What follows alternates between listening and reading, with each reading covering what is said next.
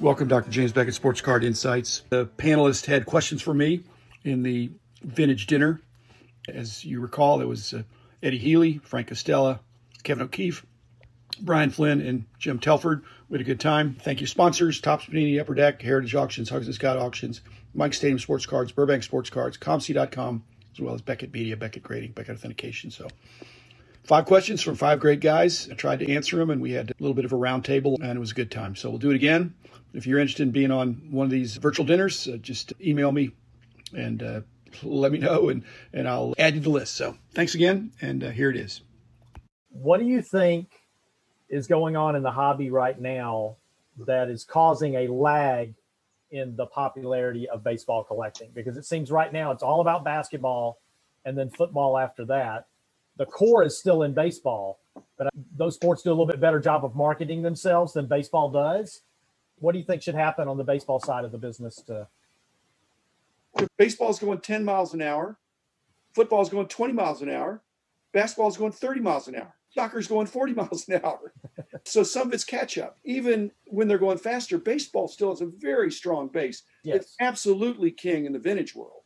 In the modern world they hold their own but basketball has just become a behemoth and basketball's done the better job of marketing their the players. Absolutely. They market the franchises too. You could walk down the street right now and ask anybody who is LeBron James, and anybody could tell you.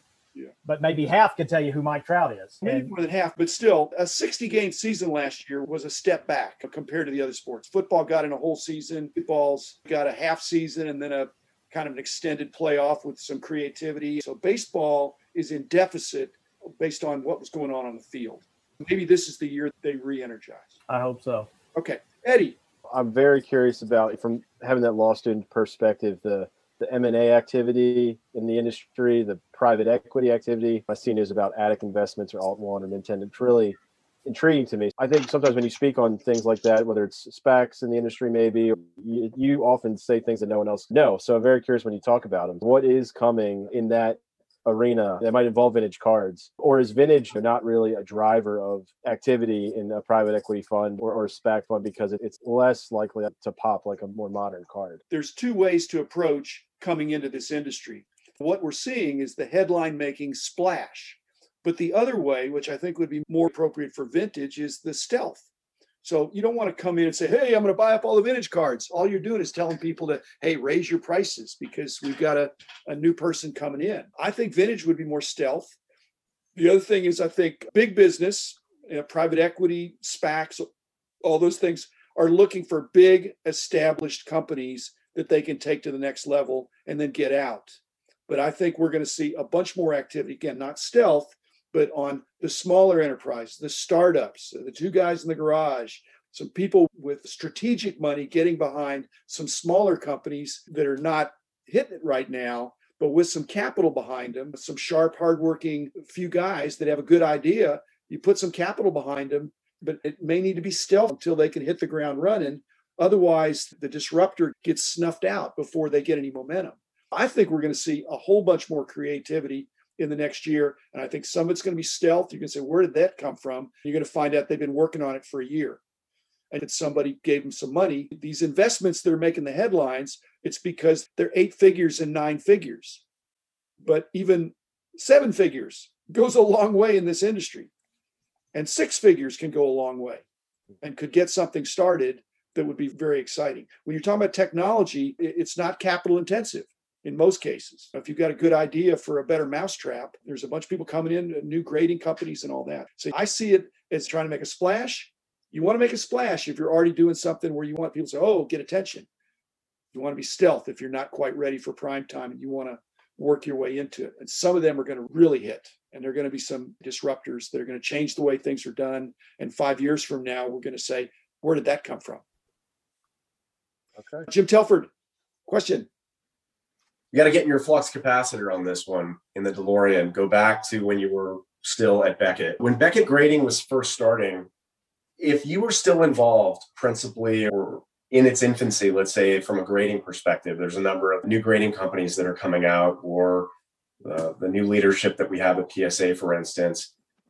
If you were put back in that place, something that intrigues me that's happening right now. And this was really what we were referring to earlier, fueling the basketball craze. The, the emergence of global economies, the BRIC currencies specifically Brazil, Russia, India, China, the popularity of that basketball is playing there. And with the seeded startups that are starting, what would you do if you were involved still with Beckett? Do you think opening satellite grading locations uh, globally is the next thing that we're going to be seeing on the horizon? Or do you feel as if those economies and a number of the totalitarian regimes that are involved uh, are not something that you would choose to be involved with. I'll talk about two decisions I made. Well, that both of them were to go too slow. One hurt me, one I don't think did. And they respond to your question. Number one is if I could get it, was it 93 gigawatts or something? It's a 93 million or thousand gigawatts that Doc got uh, Marty McFly to jump back into the DeLorean. So if I could go back to the beginning of a BGS, I would have been way, way more aggressive on the registry. That's something that I thought we were with an established competitor that had a registry and it, it, mattered, but we just thought, hey, we just need to get going. We should have gone hard for the registry right from the beginning and really promoted that. I, I'm more of an operations guy than a marketing guy. I just think let's build a better mousetrap. But our mousetrap might have been better, but PSA had the registry. The other thing that I was slow on, which I don't think was a mistake, I think PSA need to be really careful. They're a private company now, but these satellite locations are not trivial. You're dealing with very valuable cards, and uh, I guess there's can be omnipresent cameras, but we were very slow to have satellite offices, even on the intake, because you're dealing with very expensive cards that people are sending in, and there's a lot of mysterious disappearance that can happen.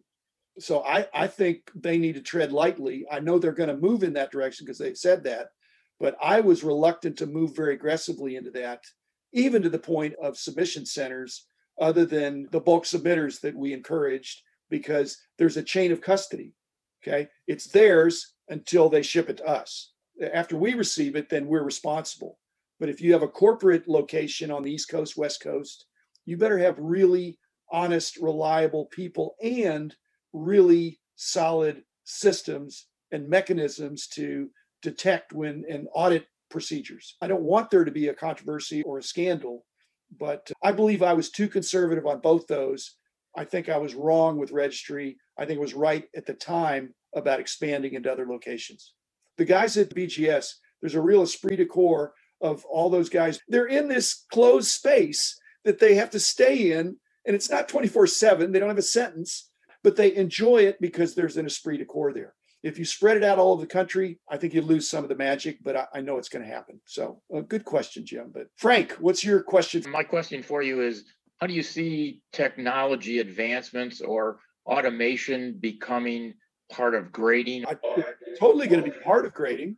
It's just I, I'm, I have a hard time seeing right now with the technology that I can project ahead that'll be the whole picture of grading. You would think centering would be easier for a computer, but you almost have to know all the different border types. You were talking about the 54 Topps. They're notoriously hard to evaluate in the centering because I think even the perfect centering doesn't have an equal border because of the way they're laid out. A computer is just going to say, hey, there's more white stuff on this side than there is on the other side. And they're going to ding it. Yes, there'll be increased technology all the way but will we be totally robotic or artificial intelligence? I, I don't know that'll happen in my lifetime. The problem is if you magnify by 100x, then no card is mint. No card is gem mint. No card is pristine. So you have to ratchet it down to get it what the eye can see. And then the eye can see that. So the computer's not an advantage if it's going to detect all these things that people don't care about and, and the uh, collectors are going to throw up their arms and say, wait a minute, there's surface acne, some little uh, indentation there that's imperceptible. So, yeah, technology is going to increase, and I hope it's uh, used responsibly, and I hope collectors are wary, and, and I hope PSA and BGS and SGC and all of them take it one step at a time. And they will. One's going to take a step, it's going to work, and the others are going to copy. Yeah, technology is here to stay and it's going to increase. And that's a good thing. Getting out too far ahead, not a good thing. Kevin? One of the most fascinating episodes, at least for me, was the tribute to you episode you did on uh, Mr. Mintz, Alan Rosen. From the 80s through the 90s, outside of our hobby, he was the face of the hobby.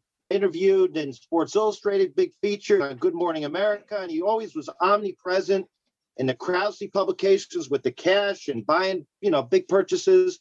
So he didn't advertise with you, but any stories you could share with us? Because I just find him so fascinating. And rest in peace, Mr. Rosen. I appreciate the sensitivity with which you asked that question. Alan and I were pretty good buddies when he got in the industry, and he was certainly a, a market maker and many other things and was an amazing contributor to the strength and growth of the industry. Then there came a time when he got frustrated at me for something. I, I think he believed, again, this is my side of it, I thought he thought that he set the market. And I was unwilling to say, Alan, you're a big part of the market. You've got all these transactions, but you're also the main one talking about it. There's a lot of other deals going down. You're not the whole market. And I don't know that hurt his feelings. That that sounds petty, but he was an amazing guy. And, and his drive was such that he wanted to be number one. He wanted to be the best. And I, I think he was at what he did. Okay. So in summary, I've got an autograph card from Mr. Mint from Alan, and he's going to be on my wall. So that's a form of tribute to him. I want to honor his memory because I think he's a huge part of the growth of the industry. No, he did advertise with us for a long time. Okay. There came a time when he didn't. That was when we had this difference of opinion about his total impact on the market. And, and I wasn't diminishing it, other than saying you're not the whole story. But I think he misinterpreted that. And Dave Slipka was a peacemaker. I think toward the end it was a lot better. But I, am not saying I'm devoid of, of ego but I'm not the one fanning hundred dollar bills out either. I think very bombastic and in a positive way and selling himself. But just to be able to hear some of those stories where he made XYZ purchase and he walked into the kitchen table and here was this lady and this is how it ended up in finally closing the sale. I think those type of stories are fascinating. I actually have some stories like that too. They're probably not involving as many hundred dollar bills as, as Alan Rosen. But one thing that's not known about Alan is he had a very loyal cohort of guys that he was the front man. He was the guy that made the deals. And then he was really good about taking care of his lieutenants. He had a system that really worked. By the time he got really rolling, Kevin, I was mainly doing price guides. So I wasn't in any way a competitor of his so I, I stopped doing all those buying trips when I started doing price guides. What you guys are saying is it doesn't matter how old a story is. If it's a good story, tell it. For sure. Because I guess what goes around comes around. Here's another distinction because we're trying to focus a little bit on Alan Rosen. I think he was pretty much a one man guy when he went out there. Now, when he brought the stuff back, he parlayed it out pretty brilliantly. Whereas when I went out on these buying trips, typically I had another guy, more than one different guy that I worked with over the years.